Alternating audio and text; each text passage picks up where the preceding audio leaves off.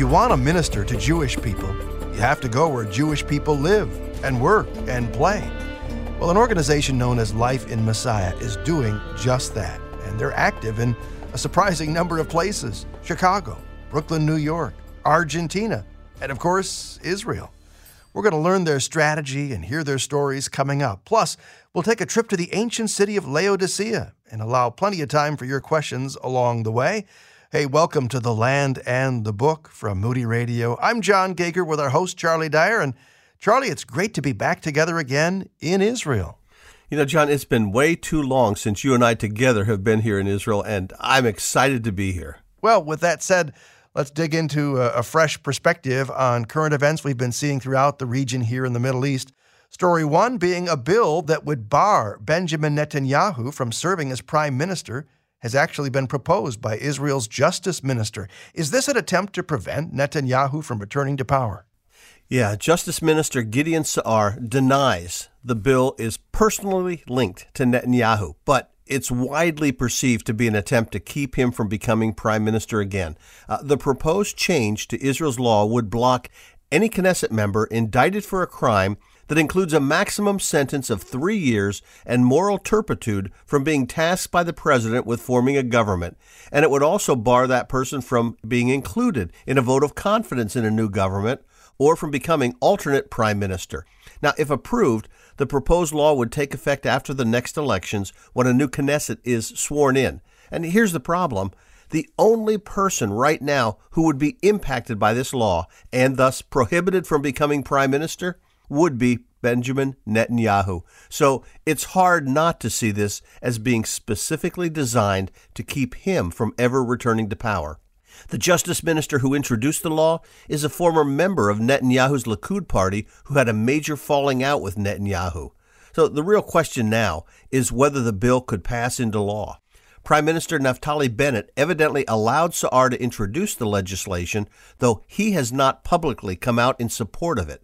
But the bill has caused tensions within Bennett's own party, with Interior Minister Ayelet Shaked coming out publicly in opposition to the bill. And this is where the inner workings of Israel's political system come into play. If Saar pushed to advance this bill right now, those in the coalition who are opposed to it could threaten to vote against the budget, mm-hmm. bringing down the government. As a result, Saar is expected not to push the legislation forward until after the budget has passed. Then the question is whether the government could muster 61 MKs to vote in favor of the bill. It looks like they would lose support from within the coalition itself. However, the six member Arab Joint List, which isn't part of the coalition government, has said it'll support the bill. Now, it's unclear why they would do so, except as a way to bring down a leader whom they've opposed in the past. Uh, one thing that does seem to be clear is the reality that the bill is trying to eliminate the one person viewed as a threat by some within the current coalition. Hmm, interesting.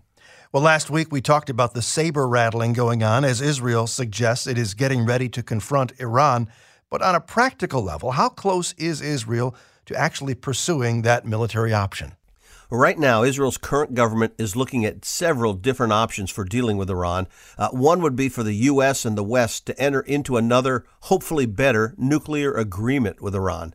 Uh, right now, this doesn't seem to be too likely, but some of the saber rattling is designed to push Iran back to the negotiating table. If that doesn't work, then the only remaining option would seem to be a military strike, either by the West with Israel or, more likely, by Israel acting alone.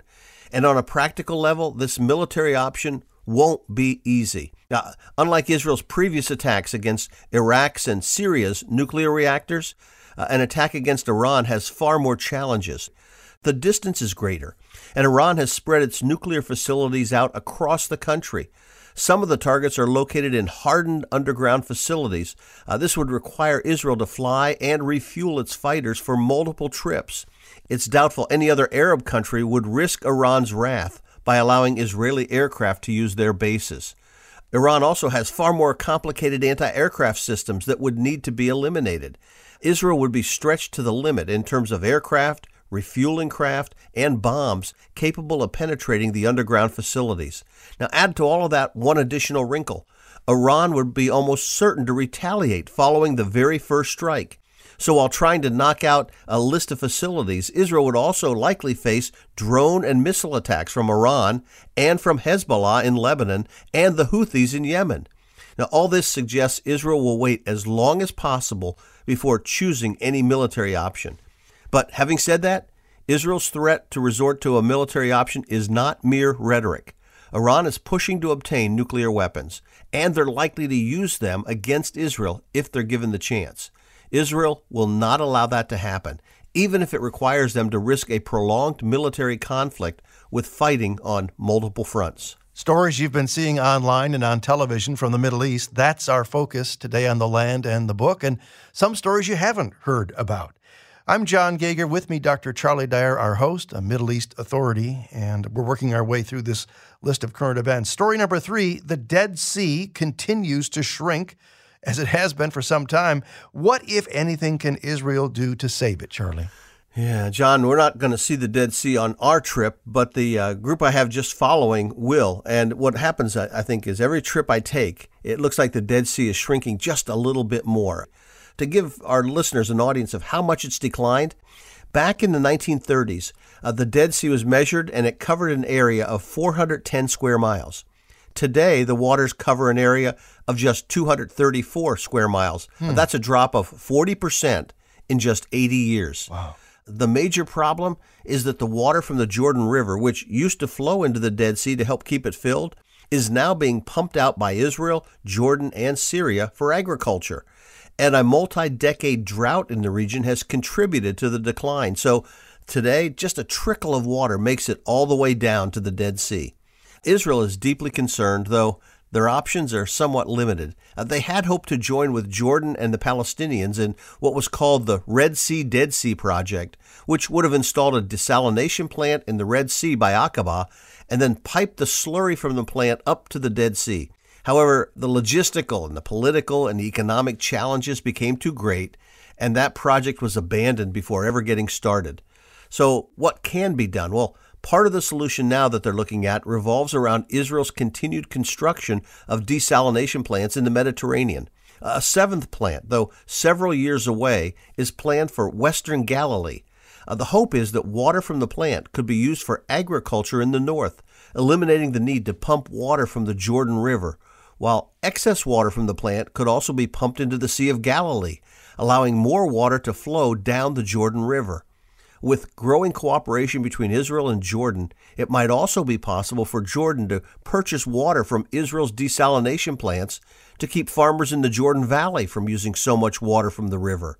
The first goal is to provide enough water down the Jordan to keep the Dead Sea from shrinking any further.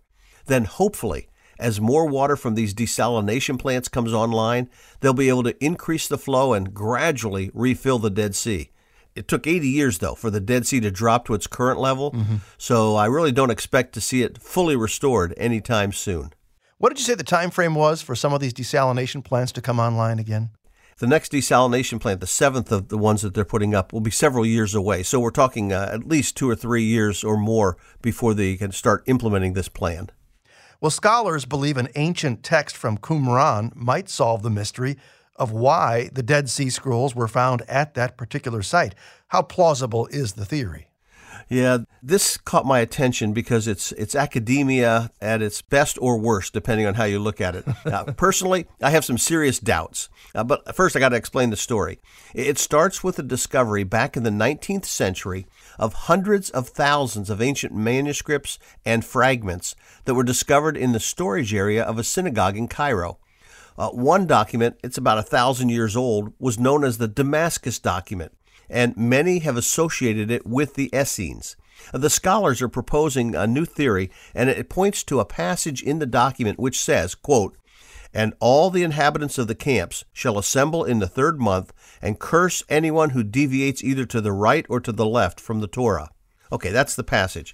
Uh, the third month corresponds to the month in the Hebrew calendar when the Jews celebrate Shavuot, uh, what we call the Feast of Pentecost. Now, these scholars are suggesting the meeting mentioned in that document must have been held at Qumran, since the site's unusual structure makes it the best candidate for the Essenes to gather and celebrate the feast. Uh, they suggest that things like the pantry at Qumran, which was filled with large numbers of bowls, and the large open air terrace at the site match up with this command to gather. But, John, here's my problem the theory requires too many assumptions. We have to assume the document is connected specifically, perhaps only, to the Essene community and to Qumran, even though it was written a thousand years after that community had disappeared and was found in Cairo. Uh, then we have to assume the gathering place refers to Qumran, even though the place isn't mentioned specifically by name. In fact, the gathering place God commanded Israel to gather was at the temple.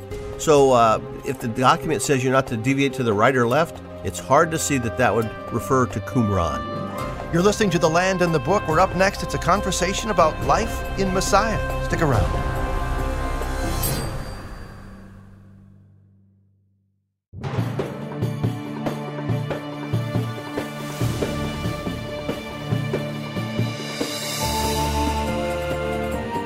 If you want to minister to Jewish people, you have to go where Jewish people live and work and play. This is The Land and the Book from Moody Radio. I'm John Gauger, and if you're new to the program, this is our second segment out of four. It's our chance to spend some time up close with a ministry that's making a big difference, a big impact. And before we plow ahead, though, with our conversation, let's get creative for just a moment, you and I, with strategies that we can use right now in impacting the lives of Jewish people right where we live. Listen to this. Objections to Jesus. Everybody's got them, including Jewish people. How do we handle those objections? Justin Kron is with Chosen People Ministries. I think it's helpful for us to understand that when sharing our faith with Jewish people that we should keep in mind that the objections that they have to the gospel may not have anything to do with the fact that they're Jewish. It might just have something to do with their human identity yeah. and mm-hmm. really their desire to be the boss of their own lives right. rather than surrendering their lives to the authority of God and his redemptive plan. Paul made it very clear in his letter to the church to Rome that Jews and Gentiles alike are all under sin. There's no one who seeks God. Mm-hmm. And uh, so I think we need to just remember that sometimes when Jewish people object to the gospel, it's not because they're Jewish, it's just simply because they're they're human. Yeah. And uh, you know, someone once said that Jewish people are like everyone else, just more so. so, uh, you know, they have the same kind of objections that a lot of other people do. And considering such, I think it should just remind us that we need to understand what is it that actually is holding them back mm-hmm. from wanting to consider who God is or who Jesus is, and then speak to that specific objection in their life. Great counsel from Justin Kron, who serves with Chosen People Ministries. Always a pleasure to have you stop by, Justin. Thanks, John. Levi Hazen is passionate about the Lord and His Word. He, along with his wife and son, loved to spend summers in Israel, leading trips and connecting with Israelis. That means, COVID permitting, he's got a pretty active international traveling schedule. Levi graduated from Taylor University with a BA in Christian Education Ministry back in 2004. In 2011, he got right with the Lord, and uh, I'm teasing him, pursued a Jewish Studies uh, certificate from Moody Bible Institute. And then in 2016, he graduated from Moody Theological Seminary with his master's in Biblical and Theological Studies. He and his wife spent a year living in Israel, studying subjects like archaeology and biblical geography. Today, he serves as executive director of Life in Messiah. Levi loves talking about his uh, son, a two and a half year old kid, loves to run, play beach volleyball with his wife, and uh, loves watching college football. So, as we welcome Levi to the land and the book, I have to ask, who's your favorite college team and why? Yeah, that would be the Notre Dame Fighting Irish. Uh, I grew up in northern Indiana in the shadow of the dome. Okay, so you're a, you're a Fighting Irish guy. Yeah. You, you've got an interesting job, if I may, as the uh, quarterback of an organization known as Life in Messiah. This is not exactly a new organization. When did the ministry begin and under what circumstances? Yeah, it began in 1887 hmm. in Chicago. And so our first name was the Chicago Hebrew Mission. And at that time, as you're aware, John, uh, there was a lot of persecution in Russia going on, especially against the Jewish people. You think uh, sort of like Fiddler on the Roof? Exactly like Fiddler on the Roof. Yeah. And so there were waves of Jewish immigrants coming here to Chicago. And our founder, William Blackstone, said, We got to find a way to minister to these folks, not only uh, their physical needs, but also their spiritual needs. And so he launched what is today Life in Messiah. Hmm. I'm told that Brooklyn, New York has the largest Jewish population outside of Israel. You guys are active there. How is Life in Messiah impacting Jewish people in Brooklyn? Yeah, for over a decade now, uh, God has blessed us with a field ministry training center right on the edge of a major Orthodox community in Brooklyn. And so, right now, short term teams are coming to our short term center and they're receiving theological training. They're heading out onto the streets, learning how to sensitively share their faith with Jewish people. I have to imagine, though, that that sometimes uh, gets uh, colorful, spirited, maybe even just a little bit of uh, conflict. Yeah, absolutely. I think that's going to happen anytime we're out on the streets doing evangelism. And uh, it certainly happens within the Jewish community as well. So, how's that uh, mitigated? How do you handle that? Well, I think, first of all, reliance on the Spirit. And so, no matter what, we always want to be gracious sure. in our responses. Uh, but also, we want to primarily be asking questions. We have a, a training seminar we do that's focused around putting pebbles in the shoe. And you know, John, when you have a pebble in your shoe, you can't just keep on walking. Right. You got to sit down, you got to extract the pebble, and then you can keep going. And so, what we're hoping to do when we're doing street evangelism, especially, is put pebbles in people's shoes, just enough mm. to get them thinking so that maybe they'll come back for another question, or they'll take that piece of literature or inquire further online. Mm. Levi Hazen and his wife spent a year living in Israel, studying archaeology, studying biblical geography. He's a fellow Moody grad who serves as executive director of Life in Messiah. You guys also minister in a number of creative ways in Israel and other places. I first though want to talk about uh, an interesting outreach down in Patagonia, Argentina. First of all, I'm going, what? I, you know, I had no idea there's a Jewish population in Argentina of any size. You've got this thing called Shelter on the Lake. Uh, what's it all about? Yeah, that's right. So, Shelter on the Lake is a hostel where backpackers can stay for free for up to five nights. And our staff that are running the shelter on the lake are expert climbers. And so, what they offer these guests is the opportunity to be taken out by an expert climbing guide, hmm. and they can learn to rock climb. They got all the equipment there.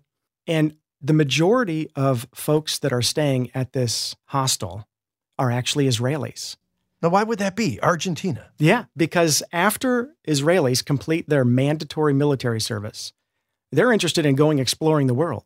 And they go to places like India and Europe, and but they also go to South America, especially for those wanting adventure. Mm-hmm. And Patagonia is right on that Israeli hiking path. And so our staff have set up a hostel there where folks can get a Shabbat meal on a Friday night. Mm. There's a gospel message being presented, and we have scriptures in all kinds of different languages, but specifically Hebrew, so that our Jewish friends can receive a New Testament on their travels. What kind of response do you get? I mean, I bet there's been some interesting conversations. Awesome conversations. In fact, when you see believers living in community like we do there at the shelter, mm-hmm. that's the thing that provokes people unto jealousy the most. Uh, is they say, I've never been in this type of community before. Yeah. All these people love one another, yeah. they're working together, they're all sharing the same message. It's pretty incredible. And so, it definitely the nature, the hiking, the climbing lends itself to those conversations about God as well. And there is a significant Jewish population, at least traveling through on these on these adventures, as you call it. Yeah, yeah absolutely. And then there's an indigenous population up in Buenos Aires, where you actually have thousands of Jewish people who are living in that city. Hmm. Moving uh, back to the nation of Israel itself, you do ministry on the streets of South Tel Aviv. Uh, I had no idea what was going on in South Tel Aviv. Describe the conditions of the people and what your teams are doing there with Life in Messiah. Yeah, well, most people, when they think of the Holy Land, John, they're not thinking of sex trafficking, drug addiction, prostitution. But that's exactly what's happening in South Tel Aviv. Hmm. And so our staff that have been there on the ground for years have launched not only a soup kitchen where folks can come in, they can find relief from the heat, they can get food, clothing, take a shower. They can hear the gospel message, most importantly. In addition to that, we've got a women's shelter where battered women, along with their kids, can come and live, escape the harmful relationships and situations they're in. And we have a full time men's center as well, where men can get off the streets, get free from addiction, again, hear the gospel message, after hearing the gospel message and God radically transforming their lives, we've seen several of these men and women then begin to pour back in to the ministry that we're doing there. You're listening to The Land and the Book. I'm John Gauger, hanging out with our guest, Levi Hazen, who is Executive Director of Life in Messiah, a creative outreach to Jewish people around the world and here at home. Let's get specific. Uh, maybe not a name if we need to protect that name, but a real person who has a real life impact story with regard to the gospel because of what you guys have been doing. Yeah, well, we could share those for all day long, to be honest, because of what God's up to in the Jewish community, John. But let me just take one, for example, that happened really during the pandemic here. Adam was raised in a Jewish home, conservative Jewish home. Mm-hmm. When he grew up, he started to study more about Judaism and so forth and became in, involved with a sect called Chabad, which is a pretty large sect. Well, he had a relative that had come to faith recently, and his relative said, Hey, I know a Jewish guy in Brooklyn. He's a, he's a believer in Jesus, and you should be talking with him. Hmm. Please, would you talk with him? finally he said, okay, if you stop talking to me about the Lord, I'll talk with this guy, I'll meet with him, and then we'll be done with it. so that guy was our staff member living in Brooklyn, and he started to meet with Adam and develop a friendship with him, relationship evangelism. And after a few times of meeting, shared the gospel with him. Turns out this guy actually really desired the gospel, and mm-hmm. Adam placed his faith in the Lord. Uh, God used meetings with our staff for that to happen. And recently, September of 2020, he took a step of faith and got baptized, mm. which, as you know, is a big deal, especially in the Jewish community. Made a public profession of faith. Discipleship is ongoing on a weekly and monthly basis, meeting over Zoom, meeting face to face, learning the basic tenets of the faith. Let me ask you how is witnessing to Jewish people here in the United States uh, different from witnessing to Jewish people in Israel, or is it all pretty much the same? Yeah, in my experience, it's definitely different. In my experience, Israelis are more open to talking about the gospel and the things of the Lord rather than our American Jewish friends. Hmm. I think there are probably multiple reasons for that, but in my experience, I've received the most pushback, the most hostility right here in the United States. Part of that might be because uh, here in the U.S., uh, they have a pretty good knowledge of of who Jesus is, uh, and and you know maybe they've had a distasteful relationship or friendship or some kind of relationship with somebody who claims to be Christian and has been less than thrilling. Uh, what are the other factors? Yeah, I'd say another factor is that America, for the longest time, has been considered a, a quote unquote Christian nation. And so, for that reason, the Jewish community has taken a very protective stance, a very defensive stance, knowing that there's a church on every corner here, there's Christians all over the place we need to actively guard against any kind of missions influence. Hmm. That's not the case in Israel necessarily, where if you see somebody on the street, you just kind of assume that, hey, they're probably Jewish too. And so there's not this identity protection, defensiveness that's going on in Israel like it is here in the US. I think that's one factor. Hmm. I assume there has to be opposition from some people to your work. What kinds of things has your ministry encountered? Absolutely. Um, we've encountered pretty much everything. Uh, it's not uncommon for our staff to be spit on, for our staff to be called names, mm. uh, things, unfortunately, like worse than Nazis, because we're not just trying to kill the body, we're trying to, quote, steal the soul. Mm. In addition, when we've um, taken people in uh, from the religious Jewish community that have come to faith, there's been some pretty terrible things that have happened, including kidnapping. And so they put these folks through a process called deprogramming, thinking that only if someone is uh, outside of their right mind would they believe in this man, Jesus. Mm. So the opposition is intense, it's often organized. And of course, we know the root of it, though, is an enemy of the gospel. And that's, that's not the people, that's, that's the enemy, Satan himself. Somebody listening says, uh, That's nice that you guys are doing those things over there at Life in Messiah, Levi. Good for you. But there's not really a role for me there. Is there? How would you respond? Yeah, I would say there's definitely a role for you. Uh, you know, especially for us Gentile believers in Jesus. Romans 11 11 says that salvation has come to the Gentiles to provoke Israel to jealousy.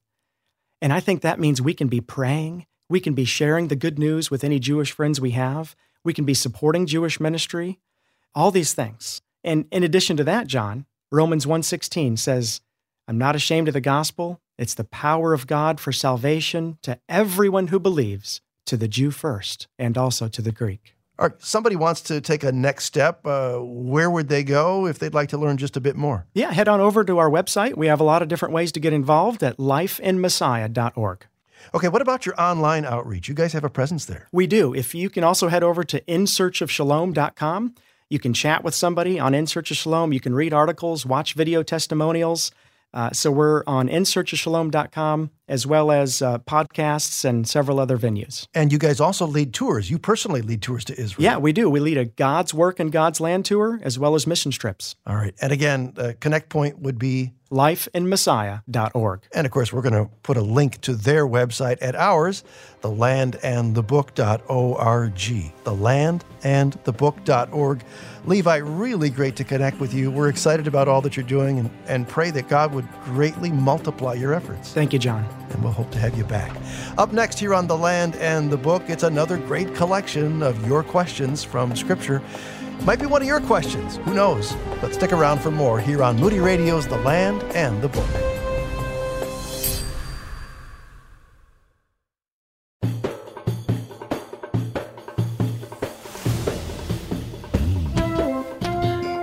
Welcome back to The Land and the Book from Moody Radio.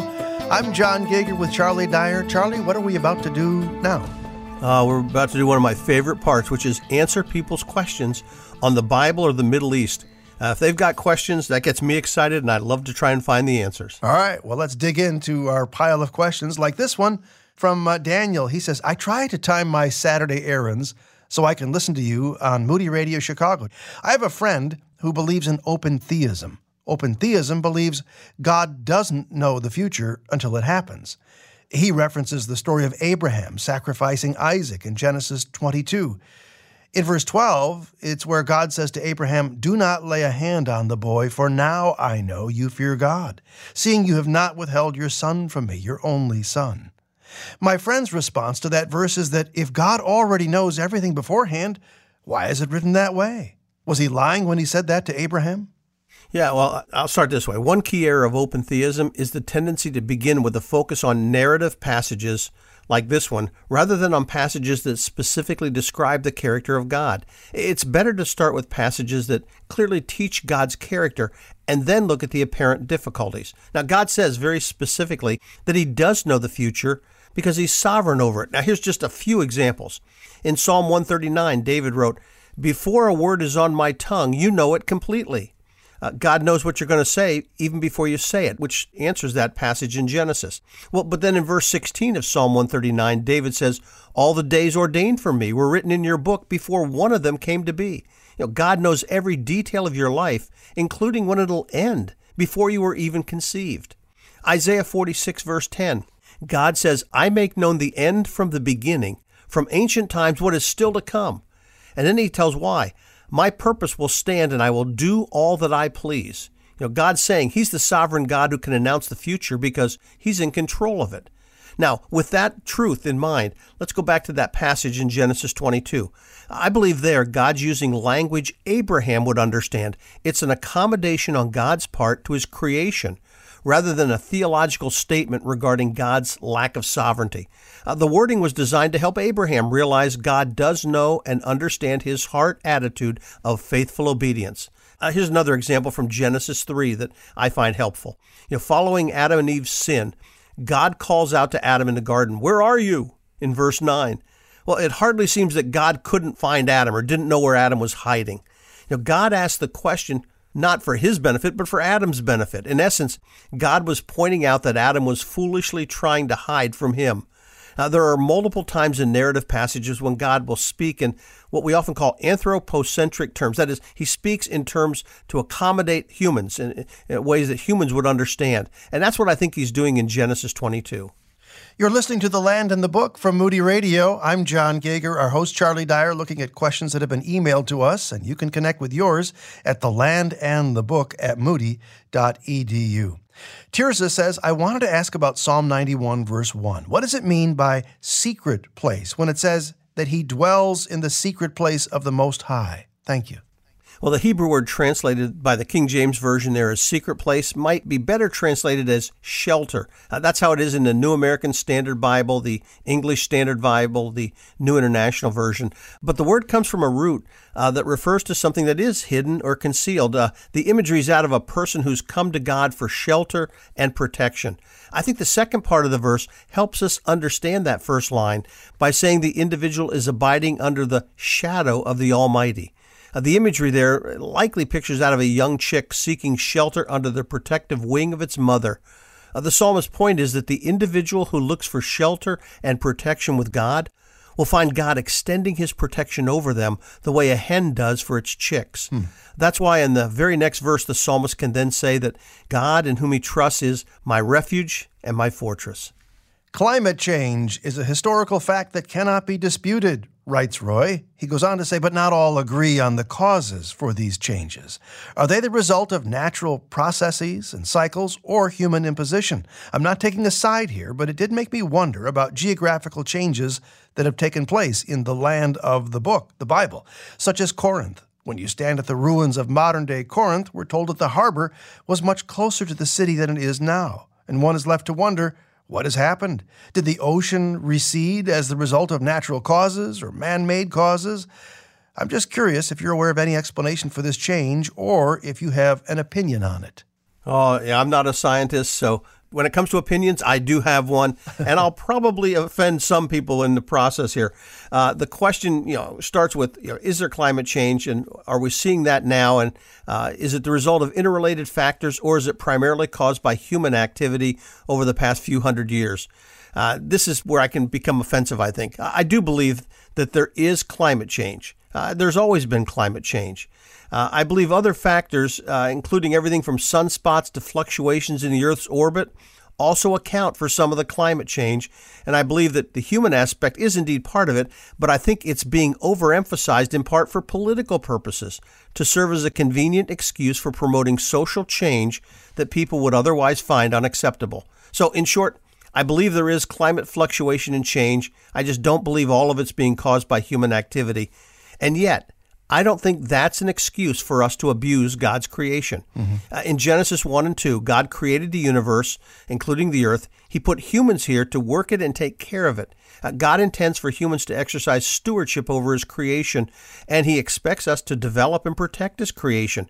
Christians ought to be at the forefront of caring for our environment because we believe it ultimately belongs to God and because we believe He expects us to be good stewards of that which He's placed under our care. You know, 50 years ago, Francis Schaeffer wrote a book called Pollution and the Death of Man. It was, and I think still is, an excellent reminder that our environment has intrinsic value because it was created by God. Now, now I get off my soapbox and come back to that specific question about Corinth. I don't believe there's been a great change in the city's harbor. Uh, Corinth actually wasn't on the, the harbor, it stood on an isthmus between Greece and the Peloponnesian Peninsula to the south, but it wasn't on the water's edge. I think you might be uh, thinking about Ephesus, though, instead of Corinth. Ephesus was a harbor city in Paul's day, but the ruins are now about three miles from the Aegean Sea, and that was caused by the harbor silting up over time. So, in that case, it was a factor other than climate change that caused the site of Ephesus to be landlocked today. Sharon writes I know that there are no contradictions in the Bible. Passages like Deuteronomy 24, verse 16, 2 Chronicles 25, 4, and Ezekiel 18, 17 teach that children were not to be put to death for their fathers, but that a person was responsible for his own sins. However, in 2 Samuel 12, verse 14, David's child was put to death because of David's sin with Bathsheba. And in 2 Samuel 21, the Gibeonites were allowed to kill seven of Saul's descendants because of Saul's sin. How are we to reconcile these verses?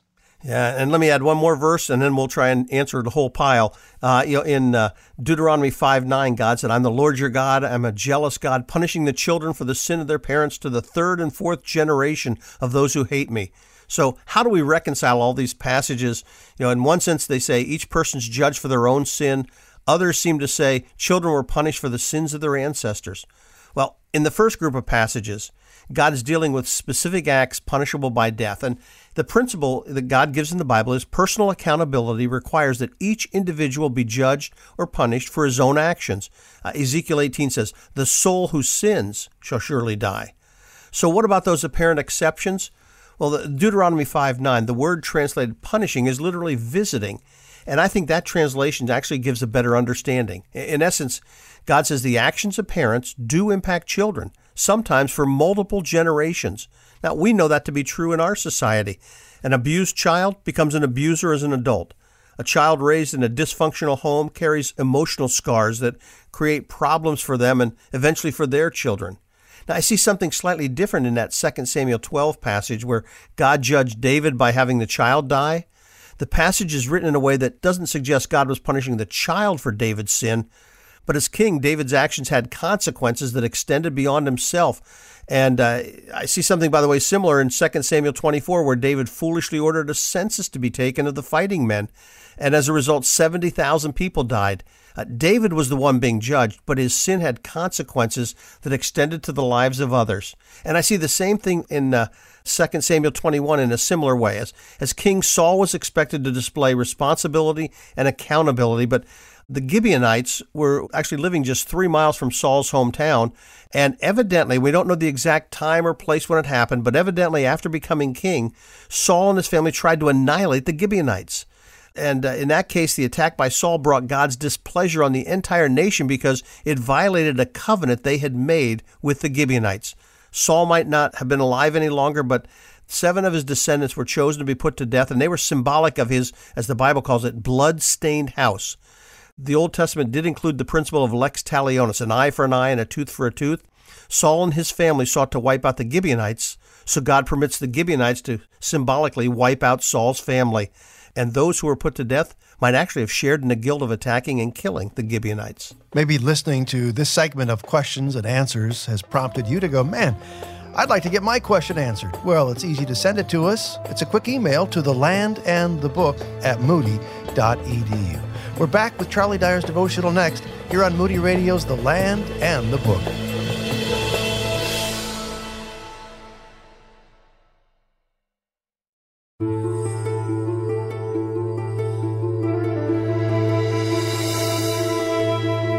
Thanks for joining us today on The Land and the Book from Moody Radio. You know, when you think about it, materialism, the God of this age, has really controlled an awful lot of our thinking.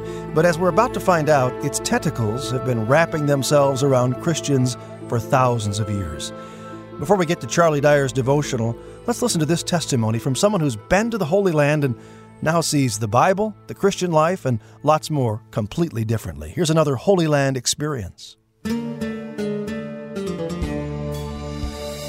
Hi, my name is Linda, and one of the things that when we were traveling right from the beginning on the Sea of Galilee was the realization that you get out there in that water and you think, you look this way and you look that way and you look all around you and you see how the things that Jesus did, Charlie presented things of the different things that took place just around the Sea of Galilee. And then, of course, on the sea with Peter walking and all that type of thing. And what a wonderful thing to be able to see all of this, to be aware of where Jesus was and the things that he accomplished around that sea. Well, Charlie, materialism is apparently not such a modern thing, huh? Uh, it is not, and we find that out in Jesus' letter to the church in Laodicea. Our seven week journey through the churches of Revelation is almost over, and today's church is Laodicea. It's 55 miles from the city of Philadelphia. Uh, the ruins at Laodicea are not as impressive as those we've seen at Ephesus or Pergamum, but enough remains to let us know this was a magnificent city in its day. A large colonnaded street cuts its way through the center of the site. Two theaters, clearly visible though not yet excavated, sit on the northern and western ends of town, while the ruins of a stadium are visible on the southern end. Standing on the street and sighting along it to the southeast, we can see Mount Cadmus in the distance.